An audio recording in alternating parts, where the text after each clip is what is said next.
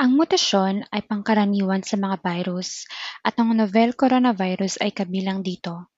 Ang mga tao na nahuwaan ng panibagong variant o klase ng coronavirus ay namataan na sa bansang Japan. Sa wikang Hapon, ang bagong variant ay tinawag na 新型コロナウイルスの変異種または変異ウイルス Sampung bansa at rehiyon na ang nakitaan ng novel coronavirus. Ilan sa mga ito ay mga bansa sa Europa katulad ng UK at Denmark. Nakitaan din ang mga bagong kaso sa South Africa, Nigeria, Australia at Hong Kong.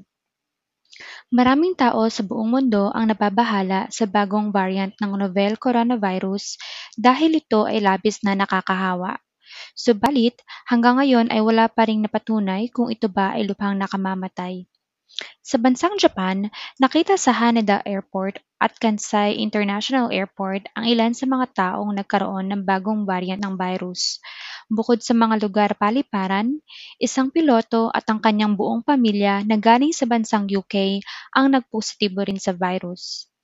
Sa kasalukuyan, ang kabuang bilang ng mga taong nahawaan ng virus ay kakaunti pa lamang, ngunit hindi malayong lumaki ang bilang nito sa mga susunod na araw.